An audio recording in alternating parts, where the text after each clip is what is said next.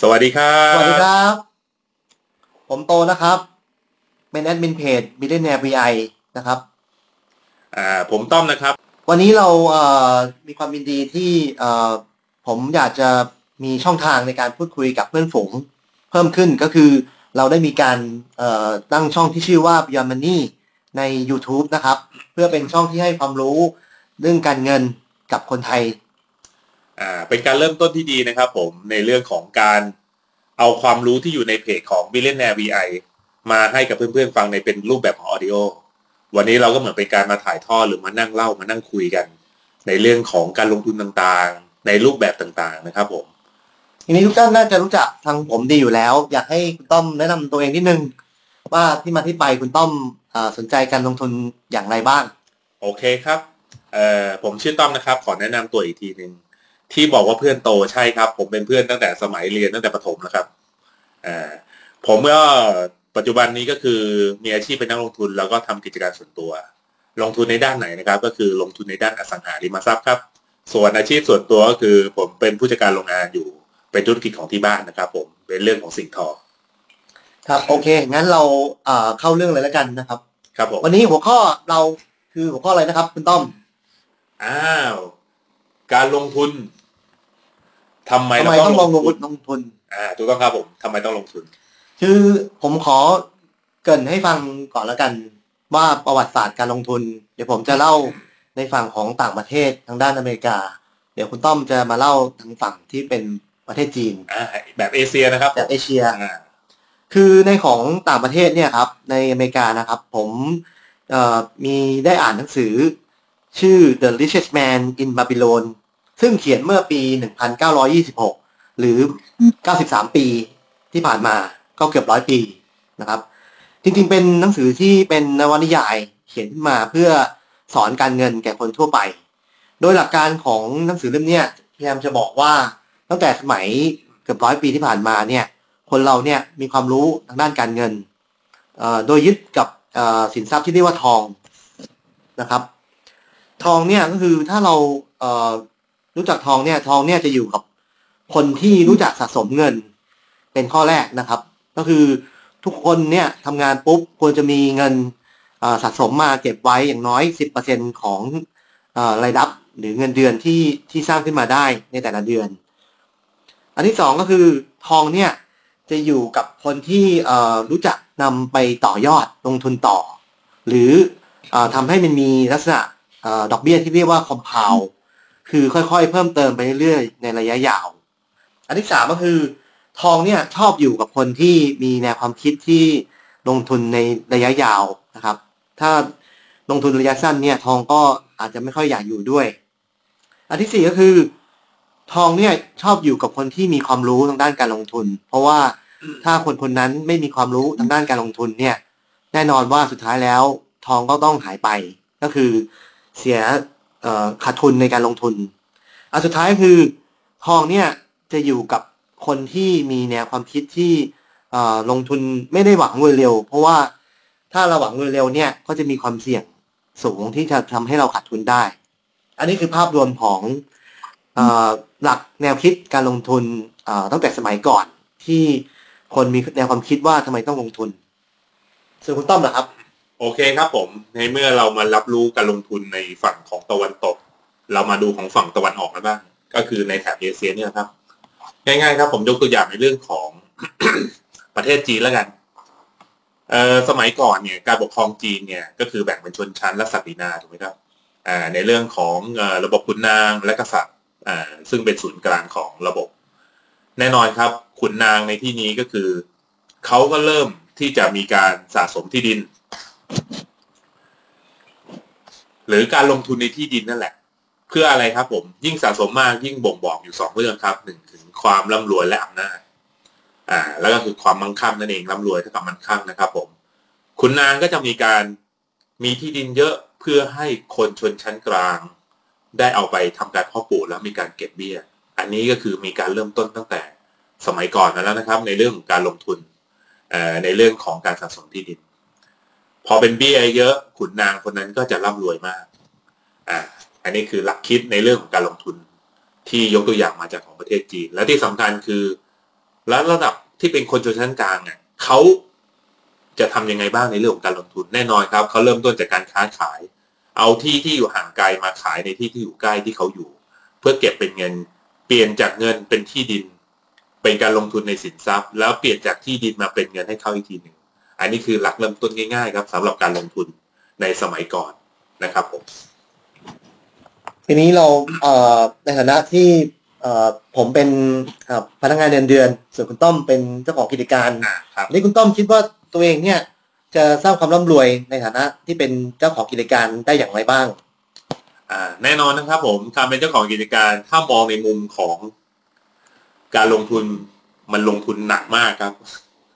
ลงทุนในทุกๆเรื่องครับ ก็คือไม่ว่าจะเป็นในเรื่องของเครื่องจักรและแรงงาน ถามว่าสมัยก่อน ผมเรียกว่าในยุคในยุคที่หนึ่งจุดศูนย์แล้วกัน ปัจจุบันคือยุคที่สี่จุดศูนย์ละในสมัยก่อนเองใครเป็นคนที่มีโรงงาน มักจะประสบความสำเร็จหรือร่ำรวย ผมก็ไม่เถียงครับ เพราะว่าใครที่ผลิตสินค้าได้ คุณก็สามารถขายได้ คุณก็สามารถครอบครองตลาดได้ อ่านี่คือสมัยก่อน แต่ปัจจุบันเนี่ยเทรนด์มันได้เปลี่ยนไปแล้วครับผมอ่าการลงทุนเอ่อการที่เป็นโรงงานหรือเจ้าของกิจการอย่างเดียว ก็ไม่ได้ตอบโจทย์ หรือว่าทำให้คุณร่ำรวยได้ร้อยเปอร์เซ็นต์แน่นอน เพราะว่าปัจจุบันนี้มีเทคโนโลยีต่างๆ และแพลตฟอร์มต่างๆ เข้ามาช่วยทำให้คนเข้าถึงสินค้าได้มากขึ้น ฉะนั้นเองโรงงานอย่างผมก็ต้องปรับตัวในเรื่องของการลงทุนเช่นกันอ่าแล้วอย่างมนุษย์เงินเดือนล่ะครับนุ่นเงินเดือนนะครับ ก็จริงๆ ก็ผมว่าทุกอาชีพแหละมีหนทางในการสร้างความร่ำรวยที่แตกต่างกัน ในส่วนของมนุษย์เงินเดือนเนี่ยแน่นอนว่าข้อดีก็คือ เราไม่ต้องลงทุนเยอะ เราไม่ต้องมานั่งบริหารจัดการคนหรือเงินทุนให้ปวดหัว แต่มนุษย์เงินเดือนเนี่ยก็จะต้องเอาอตัวเองความเครียดร่างกายสุขภาพเนี่ยเข้าแรกเพื่อได้เงินมา ความร่ำรวยที่ผมคิดว่าสามารถสร้างได้จากมนุษย์เงินเดือนก็คือ ข้อแรกคือควรจะต้องรู้จักออดออมนะครับรายได้ที่เราได้มาเนี่ยควรจะเก็บไว้สัก 20-30%ก่อนนะครับ ก่อนที่จะมาใช้สำหรับชีวิตประจำวัน ส่วนที่สองก็คือนอกจากคุณเเก็บแล้วควรจะต้องรู้จักลงทุนนะครับ ก็เลยเป็นที่มาที่ไปว่าวันนี้เรามาคุยกัน ว่าทำไมต้องลงทุน การลงทุนของผมที่ผมยึดปฏิบัติเป็นหลักก็คือการลงทุนในหุ้น ซึ่งในซีรีส์ที่เราคุยกันต่อจากเนี้ยในคลิปอื่นๆ จะมีการพูดกันถึงเรื่องการลงทุนในหุ้นอยู่อย่างเยอะเลยนะครับ ที่เราจะมาคุยกันฉะนั้นในภาพของมนุษย์เงินเดือนเนี่ยก็คือขยันอดออมและขยันลงทุน อันนี้คือสิ่งที่ผมมั่นใจว่าจะทำให้มนุษย์เงินเดือนเนี่ยไม่ต้องทำงานหนัก จนอายุ 50 60 ปีนะครับ คุณสามารถที่จะมีอิสรภาพในด้านการเงินได้ก่อนอายุ 50 ปี โอ้โห อย่างนั้นเดี๋ยวผมขอเสริมนิดนึงแล้วกันครับ จริง ๆ แล้วการเป็นเจ้าของกิจการมันดูดีนะครับผม แต่คุณอย่าลืมว่าเทคโนโลยีมันก้าวไกล ถ้าคุณจะเป็นเจ้าของกิจการ คุณก็ต้องลงทุนในเครื่องจักรทุกทุกปี และลงทุนเครื่องจักรไม่พอครับ คุณจะต้องลงทุนในเรื่องของการทำตลาด ซึ่งทั้งหมดเนี้ยก็คือต้องใช้เงินมหาศาลพอสมควร แต่ในเรื่องของหลักที่เราจะมาคุยกันเนี่ยนะ ก็คือมันเป็นอีกด้านหนึ่งของการลงทุนที่คุณไม่ต้องลงทุนในเรื่องของเครื่องจักร แต่คุณ ใช้เงินในเรื่องของการลงทุนในเรื่องของให้เงินทำงานแทนนะครับผมก็คือเราควรจะต้องแม้ว่าเราไม่ได้ลงทุนในแง่ของเงินทุนจำนวนมากอ่าแต่ใช่คนัรับกลงทุนก็คือต้องลงทุนในแง่ของความตั้งใจที่จะเรียนรู้ทางด้านการลงทุนนะครับ ซึ่งทุกท่านอยากจะอยากจะน่าจะอยากจะทราบว่าการลงทุนเนี่ยมีทั้งหมดกี่ประเภทนะครับ ข้อดีข้อเสียแต่ละอย่างมีอะไรบ้างค ผมผมก็อยากจะรู้เหมือนกันครับว่าการลงทุนมีทั้งหมดกี่ประเภทหลักๆที่ผมคิดว่ามีเอ่อในแนวความคิดของผม ผมคิดว่ามีอยู่เอ่อหลักๆมีสี่ประเภทนะครับครับประเภทแรกเนี่ยแน่นอนคือเอ่อการลงทุนที่เรียกว่าเอ่อฝากเงินไว้ในธนาคารเพื่อได้รับดอกเบี้ย อันนี้คือแบบแรก ซึ่งแน่นอนจะข้อดีก็คือมีความเสี่ยงน้อยอย่างไรก็ตามแบงก์คงไม่เบี้ยวเรา แต่ข้อเสียคือดอกเบี้ยในทุกวันนี้ที่ เอ่อต่ำกว่าหนึ่งเปอร์เซ็นการที่เราจะเติบโตสินทรัพย์ของเราคงเป็นไปได้ยากในสภาวะปัจจุบัน แบบที่สองก็คือการลงทุนในแง่ของอพันธบัตรรัฐบาล หรือหุ้นกู้ของบริษัทเอกชนต่างๆ ซึ่งอันเนี้ยจะมีข้อดีที่เพิ่มขึ้นมาจากอันแรกก็คือ ผลตอบแทนที่เราจะได้เนี่ยก็จะเพิ่มขึ้นจาก 1%เป็น 3%บางครั้งหุ้นกู้ของบริษัท อาจจะได้ถึง 5%นะครับ อันนี้คือข้อดีของการลงทุนแบบที่ 2 ส่วนข้อเสียก็คือ ก็แน่นอนมีความเสี่ยงมากขึ้น เพราะว่าในแง่ของหุ้นกู้เอกชนเนี่ย ถ้าบริษัทเจ๊งหรือไม่สามารถประกอบกิจการได้ เงินที่เราลงทุนไปก็อาจจะสูญไปได้ อันที่สามคือการลงทุนในแง่ของเอเช่นทองทองต่างๆ พวกนี้ ข้อดีก็คือก็ จะมีผลตอบแทนที่ดีขึ้น อาจจะได้8ปีละ8%ถึง10%นะครับ ข้อเสียก็คือว่าราคาทองเนี่ยค่อนข้างจะสวิง มีการปรับตัวขึ้นและลงอย่างรุนแรงในบางครั้งของช่วงเวลา ก็จะทำให้เรามีความเสี่ยงตรงนี้ที่ค่อนข้างสูง อันสุดท้ายก็คือการลงทุนในหุ้น ซึ่งอันนี้แน่นอนข้อดีก็คือได้ผลตอบแทนที่ดีที่สุดในประวัติศาสตร์ของทั้งตลาดหุ้นไทยและตลาดหุ้นอเมริกาเนี่ย อย่างตลาดหุ้นไทยเนี่ยเปิดมา 30 กว่าปีผลตอบแทนเฉลี่ยที่ก่อนได้เงินปันผลเนี่ยอยู่ที่ประมาณ 9%ต่อปี ถ้าบวกปันผลที่ 3%ก็ตกประมาณ 12%ต่อปีนะครับ ส่วนของอเมริกาเนี่ยตลาดหุ้น S&P เนี่ยนะครับดัชนี S&P ที่มีมาประมาณร้อยกว่าปีเนี่ยก็ได้ประมาณ 10%ต่อปี ก็จะเห็นว่าการลงทุนในหุ้นเนี่ยข้อดีก็คือได้ผลตอบแทนที่สูงที่สุด แต่ข้อเสียก็คือแน่นอนความเสี่ยงก็สูงที่สุดเช่นกัน ถ้าเราไม่มีความรู้ในการลงทุนนะครับแล้วคุณต้อมคิดว่าความเสี่ยงของการไม่ลงทุนเนี่ยมันมีบ้างไหมบางคนคิดว่าอยู่เฉยๆดีกว่าเอาเงินไปเก็บไว้ในตุ่มหลังบ้านดีกว่า คุณต้อมคิดว่ามีความเสี่ยงไหมถ้าเราไม่ลงทุนอะไรเลยมีครับผมจริงๆแล้วการไม่ลงทุนคือความเสี่ยงอย่างหนึ่งนั่นแหละครับ เพื่อนไม่เคยรู้จักคำว่าเงินเฟ้อไหมอ่าเดี๋ยวผมอธิบายสั้นแล้วกันนะครับ ผม เงินเฟ้อเนี่ยนิยามง่ายเลยครับ ผม ถ้าสินค้าราคาแพงขึ้นถ้าเกิดเงินเฟ้อเพิ่มขึ้น แต่ถ้าสินค้าราคาถูกลงเรียกว่าเงินฝืดนะครับ ผม แล้วเพื่อนๆเคยรู้ไหมครับว่าเอ่ออัตราเงินเฟ้อมันมีผลกระทบอะไรกับเงินที่อยู่ตุ่มหลังบ้านของเพื่อนๆบ้างหรืออยู่ในธนาคารของเพื่อนๆ ยกตัวอย่างครับ เพื่อนๆคิดว่าปัจจุบันร้อยหนึ่งซื้ออะไรได้บ้าง กับอดีตหนึ่งร้อยบาท ย้อนกลับไปเมื่อสิบปีก่อนซื้ออะไรได้บ้าง ก็ง่ายๆแหละครับ อัตราเงินเฟ้อคือยิ่งมีอัตราเงินเฟ้อในอัตราที่สูงขึ้นในแต่ละปี ยิ่งทำให้ค่าเงินของเราอะด้อยค่าลงในแต่ละปีเช่นกัน แน่นอนว่าการมีหนึ่งล้านบาทณตอนนี้กับอีกสิบปีข้างหน้าหนึ่งล้านบาทของเพื่อนๆ อาจจะเท่ากับมูลค่าประมาณสักเจ็ดหรือแปดแสนบาทก็ได้ ใครจะไปรู้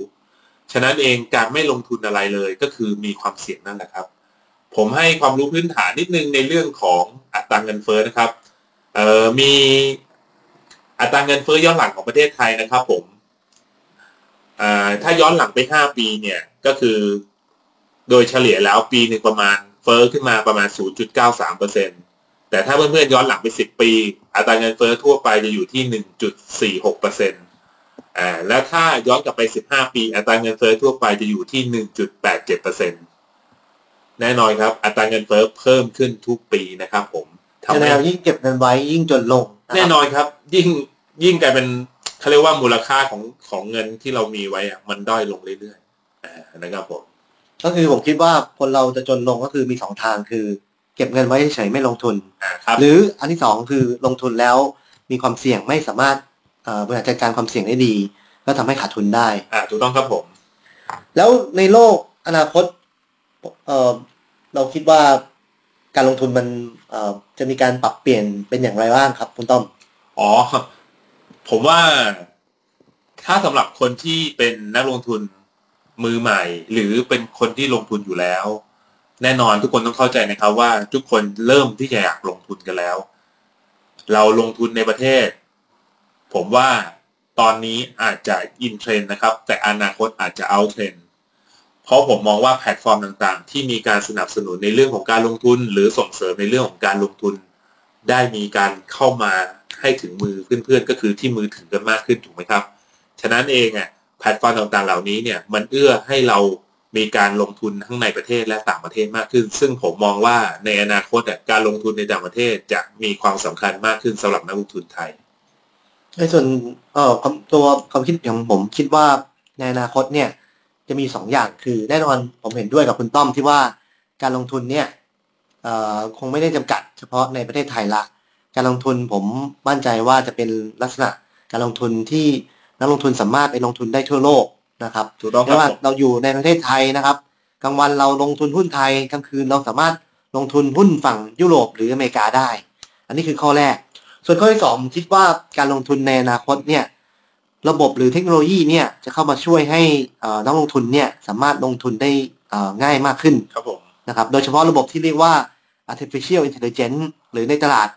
ที่หลาย ๆ คนเรียกกันว่า AI ระบบเนี่ยก็คือเป็นระบบความฉลาดที่คอมพิวเตอร์เนี่ยสามารถเรียนรู้ขั้นตอนพฤติกรรมหรือการเปลี่ยนแปลงราคาในอดีต แล้วสามารถที่จะนำมาคิดและคาดการณ์ได้ว่าการลงทุนหรือราคาในอนาคตจะเป็นอย่างไรได้บ้างนะครับ ซึ่งอันเนี้ยในในความคิดของผม ผมก็ไม่ได้แบบแอนตี้อะไรนะครับ ก็คิดว่าแนวโน้มมันคงจะเข้ามามากขึ้นเรื่อยๆ ราะว่าที่อเมริกาเนี่ย ที่ผมไปศึกษาข้อมูลมาก็พบว่า 60%นะครับ มากกว่า 60%ก็มีการใช้ระบบพวกที่เป็น AI เข้ามาช่วยในการลงทุนแล้วในปัจจุบัน โอเคครับผมอ้าวอันนี้คือแล้วครับเดี๋ยวก่อนนิดนึงครับคุณโต แล้วต้องลงทุนในประเทศไหนดีล่ะครับ จริงผมว่าเราน่าจะลงทุนในประเทศที่เอ่อมีอัตราการเติบโตอ่าซึ่งครับ นักลงทุนน่าจะต้องมองในระยะ 5 ปีถึง10 ปีว่าใคร จะขึ้นมาประเทศไหนจะขึ้นมาเป็นเอ่อมหาอิทธิพลของโลกในแง่ของเศรษฐกิจ ซึ่งผมมั่นใจเลยว่าคงมีอยู่สองประเทศแหละ อันแรกก็คืออเมริกา นี่คือเบอร์หนึ่งในปัจจุบัน ประเทศที่สองที่ผมคิดว่าน่าสนใจก็คือประเทศจีนโอเคครับที่ผมคิดว่าด้วยเออองค์กรธุรกิจทั้งอาลีบาบาทั้งเทนเ n นหรือบริษัทสตาร์ทอัพต่างๆเนี่ยได้กำลังก้าวขึ้นมาเป็นบริษัทชั้นนำของโลก ผมเลยมองว่าประเทศเหล่านี้แหละ เป็นประเทศที่น่าจะเข้าไปลงทุน ส่วนประเทศสุดท้ายที่หลายท่านดูอยู่ก็คือประเทศเพื่อนบ้านเราอย่างเวียดนามนะครับเวียดนามก็น่าสนใจเพราะว่า GDP เขาเนี่ยเติบโตมา6ถึงเอ่อเกือบ10%เนี่ยในหลาย ๆ ปีที่ผ่านมานะครับ ธุรกิจมีการเติบโตเยอะมีนักลงทุนต่างประเทศไม่ว่าจะเป็นญี่ปุ่นเกาหลี หรืออเมริกาเนี่ยมีการเอ่อนำเงินไปลงทุนที่ประเทศเวียดนามสูงมากนะครับประชากรที่นั่นก็มีประชากรมากกว่าเราเยอะ เขามีประชากรเกือบ100ล้านคนนะครับ ประชากรก็ยังเป็นคนที่เป็นวัยหนุ่มนะครับ ก็ยังมีกำลังซื้อที่ค่อนข้างเยอะกว่าประเทศไทย ฉะนั้นผมมองว่าการลงทุนเวียดนามก็น่าสนใจ แต่ลงท้ายนิดนึงว่าการลงทุนเวียดนามเนี่ยไม่อยากให้เพื่อนๆคิดแค่ว่าประเทศเวียดนามตามหลังเราอยู่ 10 ปี 15 ปี แล้วเราสามารถนำการลงทุนความรู้การลงทุนในประเทศไทยไปใช้โดยตรง ในประเทศเวียดนามได้อย่างทันที โดยไม่ได้มีการปรับปรุงหรือปรับเปลี่ยนแท็กติกอะไรต่างๆ เลยยกตัวอย่างเช่น หุ้นโรงพยาบาลที่เคยบูมกันมาในประเทศไทย 5-10 ปีที่ผ่านมา ถ้าเราคิดว่าหุ้นโรงพยาบาลในเวียดนาม สามารถเอาเงินไปลงไว้เฉยๆโดยไม่สนใจอะไรเลยเนี่ยผมว่ามันอาจจะไม่ได้บูมเหมือนประเทศไทยในช่วง 5 ปีถึง10 ปีที่ผ่านมา เพราะว่าเทคโนโลยีเนี่ยมันอาจจะเข้ามาทำให้ บริษัทไอทีหรือบริษัทอื่นๆเนี่ยเข้ามา disrupt โรงพยาบาลได้ที่เวียดนามนะครับ ก็วันนี้ผมคิดว่าเป็นเป็นคลิปแรกของพวกเราอ่าครับผครับมเอางี้ครับ อย่างนี้เดี๋ยวเออเป็นการออเดิร์ฟเนาะวันนี้ผมกับโตก็คือแค่มาเล่าให้ฟังง่าย ๆ ครับ คือจริง ๆ แล้วช่องทางในการติดตามเนี่ย ของคุณโตเพื่อนๆก็เข้าใจอยู่แล้วว่าเป็นแอดมินเพจของ Billionaire VI ครับ อ่าซึ่งเป็นเพจที่คุณภาพอยู่แล้ว เราแค่แปลงจากความรู้บนกระดาษมาเป็นความรู้ในเรื่องของสื่อออดิโอนะครับ ให้เพื่อนๆรับรู้เนาะครับอ่าก็วันนี้เอ่อเป็นคลิปแรกถ้าเราเอ่อทำอะไรที่แบบติดขัด หรือว่าข้อมูลไม่ครบถ้วนยังไง ก็ต้องขออภัยเพื่อนๆด้วยในคลิปแรกนี้นะครับ ฝากกำลังใจกดไลค์กดแชร์ Beyond Channel ด้วยนะครับผม Beyond Money นะครับอะ Beyond Money ครับผมครับ ขอบครับคุขอบณมากคุณมากครับ